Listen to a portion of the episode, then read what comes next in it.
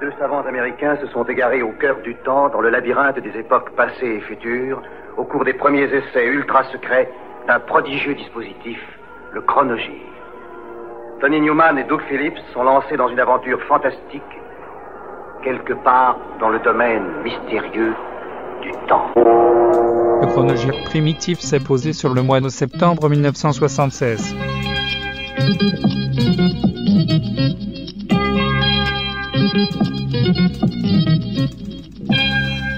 TF1 20h avec Roger Giquel. Raymond Barre en première ligne, le Premier ministre présente son programme dans un mois devant l'Assemblée nationale.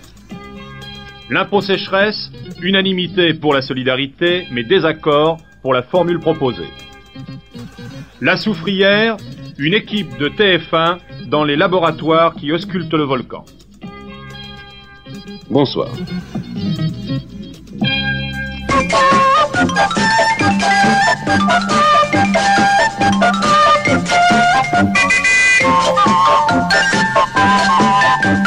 Chaussures de sport et de loisirs pour les jeunes, Aigle. Rocket Cottage est le neuvième album studio de Stella Span.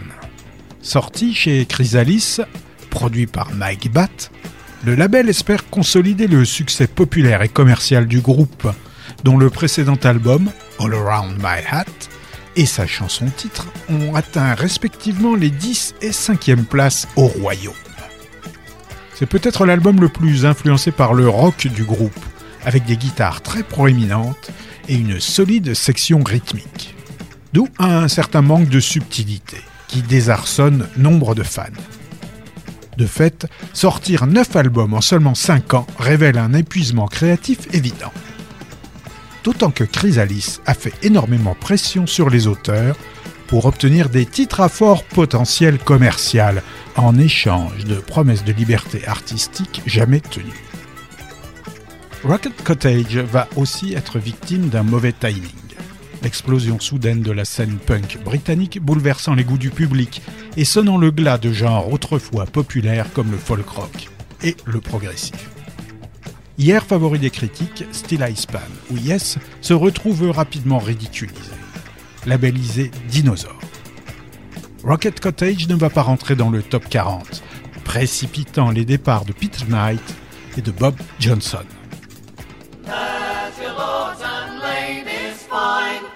Riding in a coach and six. Nothing to drink but claret wine, talking politics.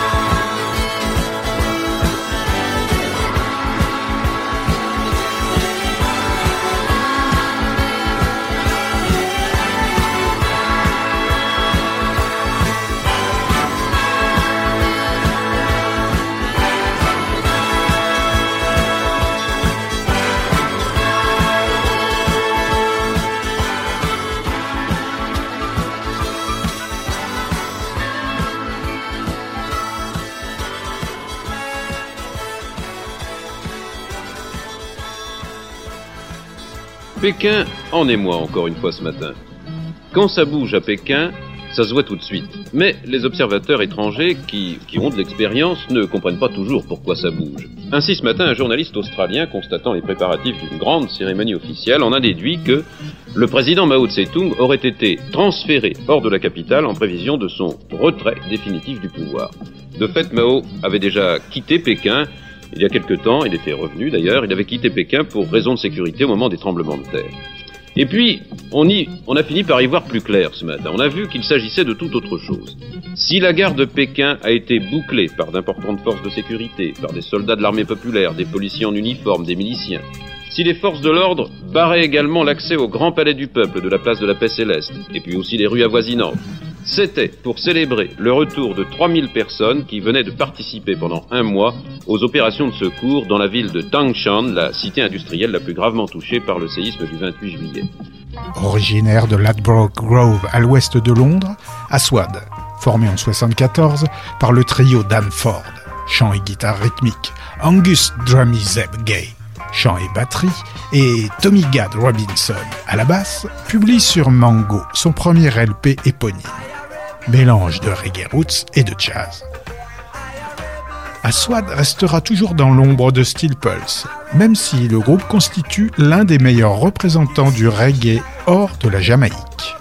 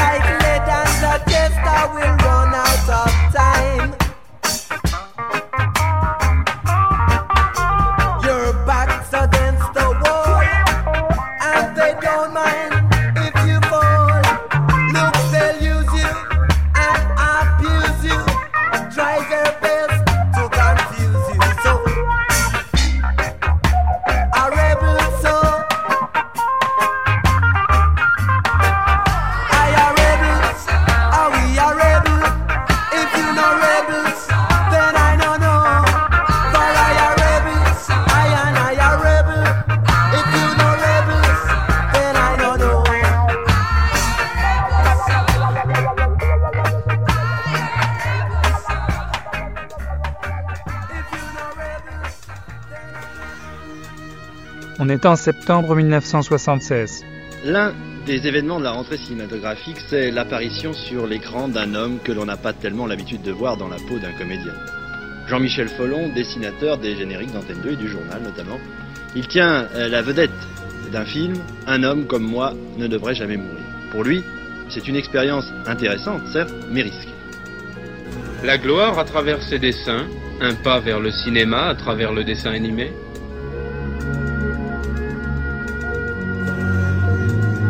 Et puis, et puis comme si l'instant que représente une image figée ne lui suffisait plus, Jean-Michel Follon s'attaque au mouvement et au son.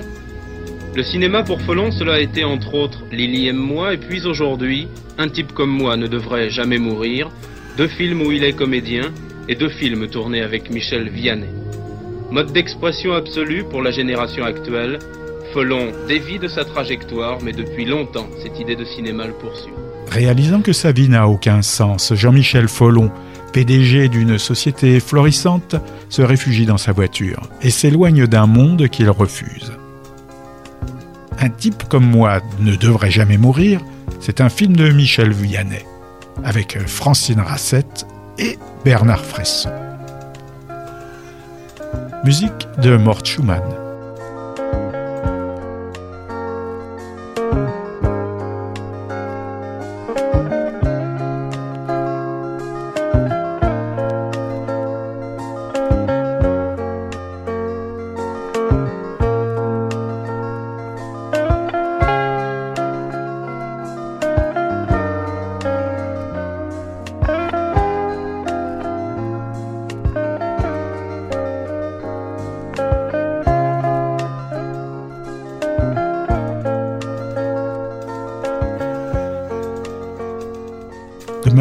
Georgie, arrive une réponse à Sly and Family Stone. Mother's Finest. En activité depuis le début des années 70 sur le rude circuit des bars et des clubs du sud-est américain. Déjà responsable d'un LP passé inaperçu pour RCA en 72, ils ont été récupérés par Tom Verman, producteur maison chez Epic. Bover's Finest propose une combinaison explosive de funk urbain et de hard rock, particulièrement féroce en public, une sorte de chaînon manquant entre Sly et Ted Nugent. Groupe multiracial, Bover's Finest combine également vocaux masculins et féminins, avec Joyce Baby Kennedy, comparé aussi bien à Tina Turner qu'à Chaka Khan, et son mari Glenn Murdoch. Malgré la qualité de ses instrumentistes et de ses compos, le groupe ne réussira jamais à décrocher plus qu'un succès d'estime. Probablement parce que l'époque n'est pas encore prête pour leur style, plus tard, bien plus tard, qualifié de fusion.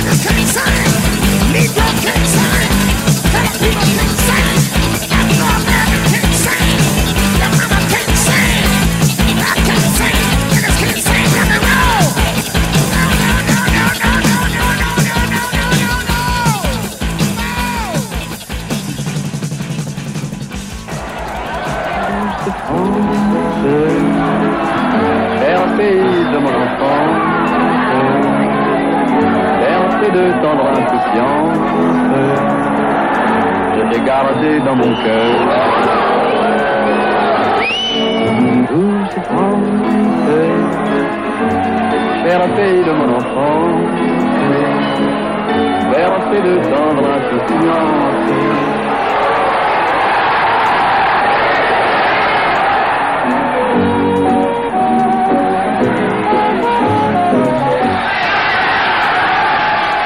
douce France,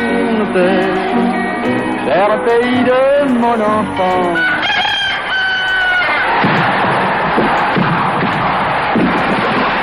En 1976, au mois de septembre.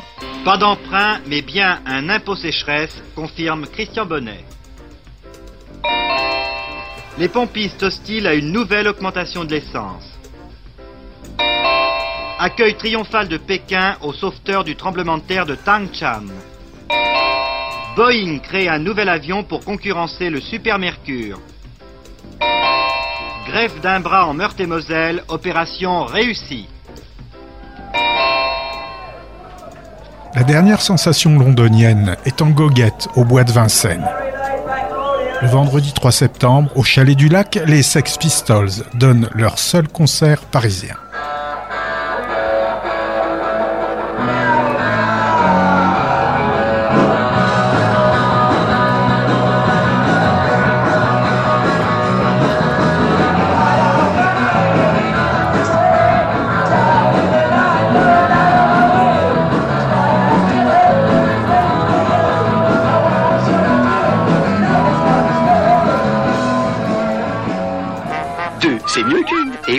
Chez Gillette, deux lames, c'est mieux qu'une. Gillette. Rasoir jetable à deux lames. Deux ans après le succès d'estime du premier LP sans titre, identifié plus tard comme J'ai 10 ans, le tandem Souchon-Woolsey se prépare à sortir un second album, avec en prémisse un single qui va affermir l'engouement populaire pour le chanteur mal dans sa peau. La face A, Bidon, servira également de titre à l'album.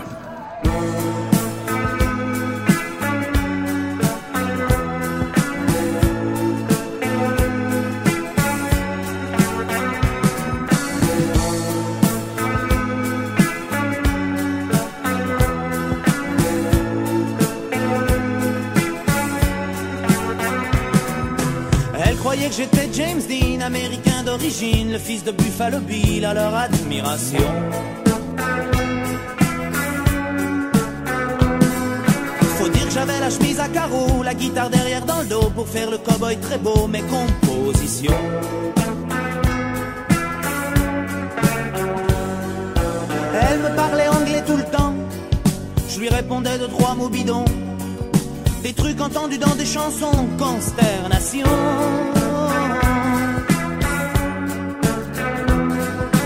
Elle croyait que j'étais coureur, j'arrivais des 24 heures avec mon casque en couleur, alors admiration.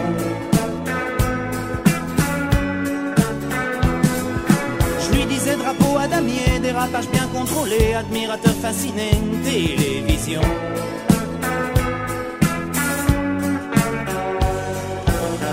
Dit partons à la mer, dans ton bolide fendons l'air. Elle passe par le 80 ma traction, consternation. Je suis mal dans ma peau, en coureur très beau, un just go with ma pince à vélo. Je suis bidon,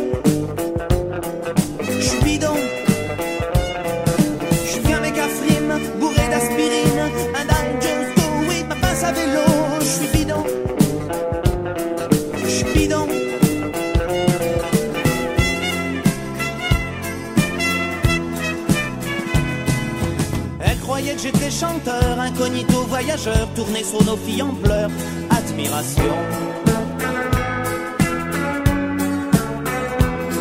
Faut dire que j'avais des talons aiguilles, le manteau de lapin d'une fille, des micro-bracelets aux chevilles, exhibition.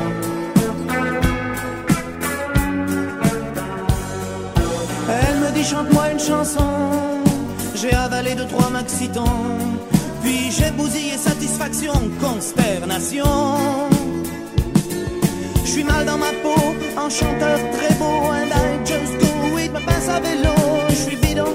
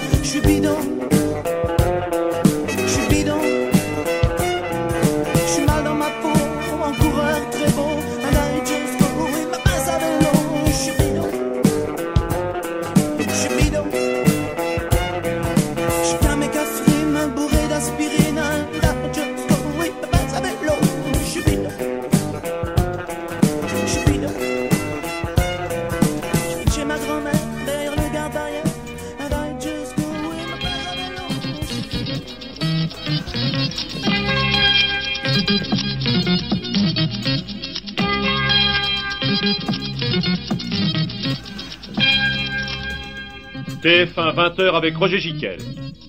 Raymond Barre à la télévision, ouverture du dialogue social et confirmation de l'impôt. Georges Segui propose un front syndical contre cet impôt sur la sécheresse, refus de la CFDT et de Force ouvrière.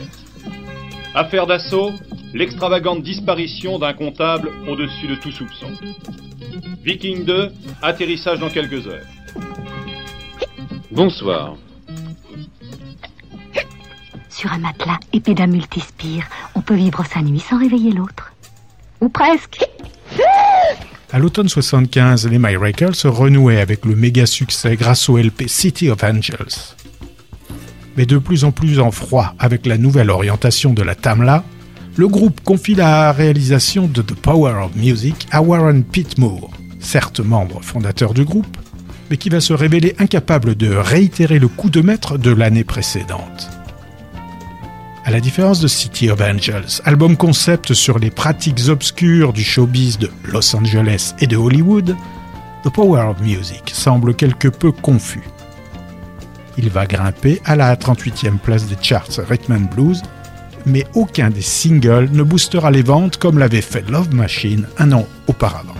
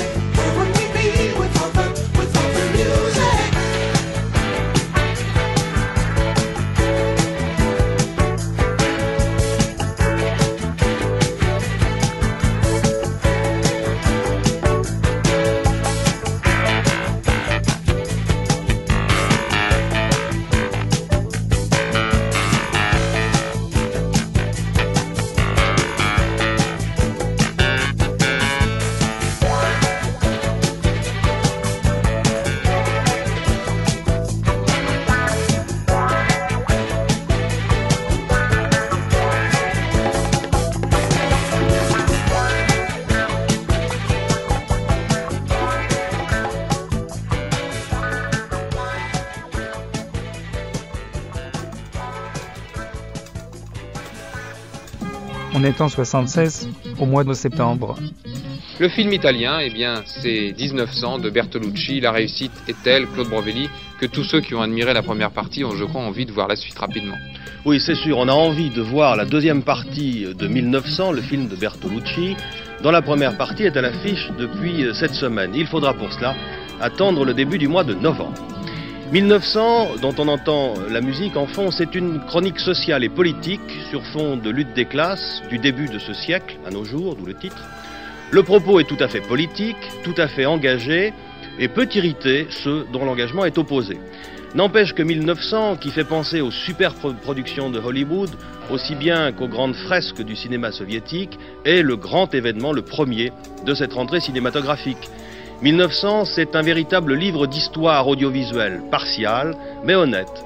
De plus, ce film dont le tournage avait débuté il y a deux ans est arrivé sur les écrans, comme quelques autres films italiens, au moment où la situation politique italienne vire à gauche, prémonition ou influence, allez savoir. Si le propos est tout, il est de plus porté par une réalisation où l'on reconnaît la maîtrise et le talent d'un des meilleurs metteurs en scène contemporains, Bernardo Bertolucci. Certains découvriront aussi à travers la musique admirable qu'Ennio Morricone, et oui c'est lui, n'est pas un compositeur spécialisé seulement dans les musiques de western, fussent-elles déjà excellentes. Il y a aussi l'interprétation magistrale dans cette première partie des deux jeunes protagonistes de l'histoire, le fils du paysan et le fils du patron. Il y a là de la graine de grands acteurs au milieu d'une distribution parfaitement choisie, dans ce film qui a coûté quelques 5 milliards de lire, partagé par trois grosses maisons, les artistes associés, la Fox et la Paramount. Il est vrai que les deux parties totalisent 5h20 de projection. On peut être effrayé par la durée ou trouver simplement qu'on aurait pu raccourcir ou ici ou, ici ou là un peu, mais ce serait faire bon marché du talent et du travail de Bertolucci et de son équipe. On peut préférer, à l'époque où nous vivons, qu'un film comme le reste aille vite, sans pour autant vouloir amputer une création artistique accomplie. En voici donc un court extrait qui donne une idée du climat et de la réalisation de ce film, une petite idée seulement de ce grand film.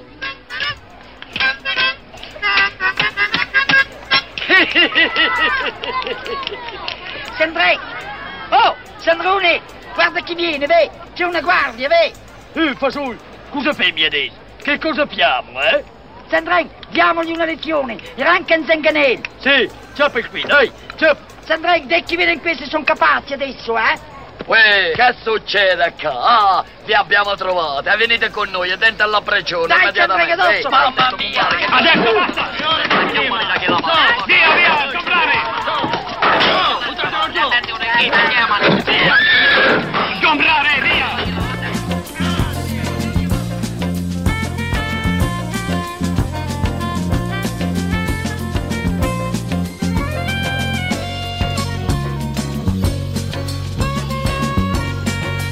Le 5, euh, les 5 Clash investissent la scène de la Roundhouse à Chow Farm.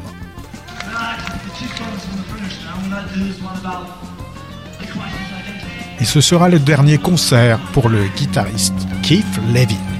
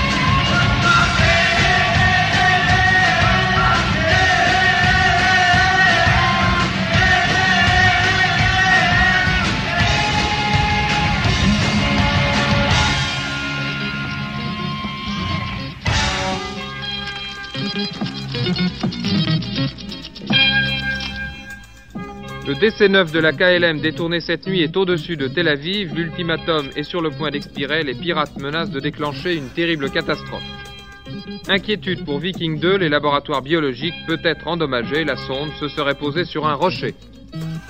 Championnat du monde de cyclisme à Ostuni en Italie. Dans un instant, nos envoyés spéciaux feront le point en direct.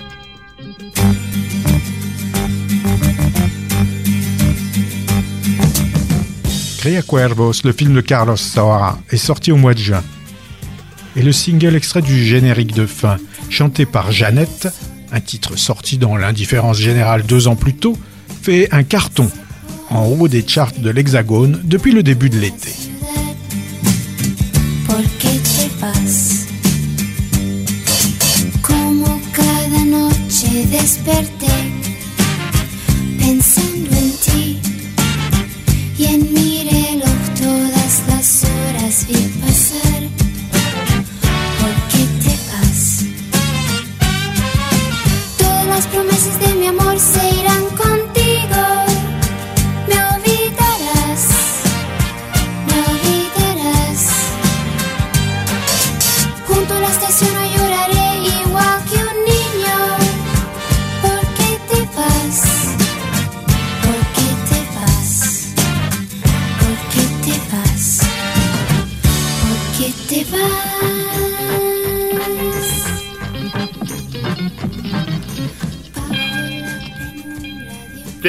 20h avec Roger Giquel. Georges Segui, après son entretien avec Raymond Barre, la sécheresse risque de s'installer dans les relations sociales. Péage sur l'autoroute A4, rien n'est encore décidé, affirme Jean-Pierre Fourcade. Sécheresse, chacun fait ses comptes, ce soir un céréalier. Les écoliers français sont des vernis, ils ont les vacances les plus longues du monde. Bonsoir. Moi j'aime sortir. Fenêtre, ambiance, musique. Sors pas c'est vrai. Paris, les boîtes, les cinémas, les restaurants.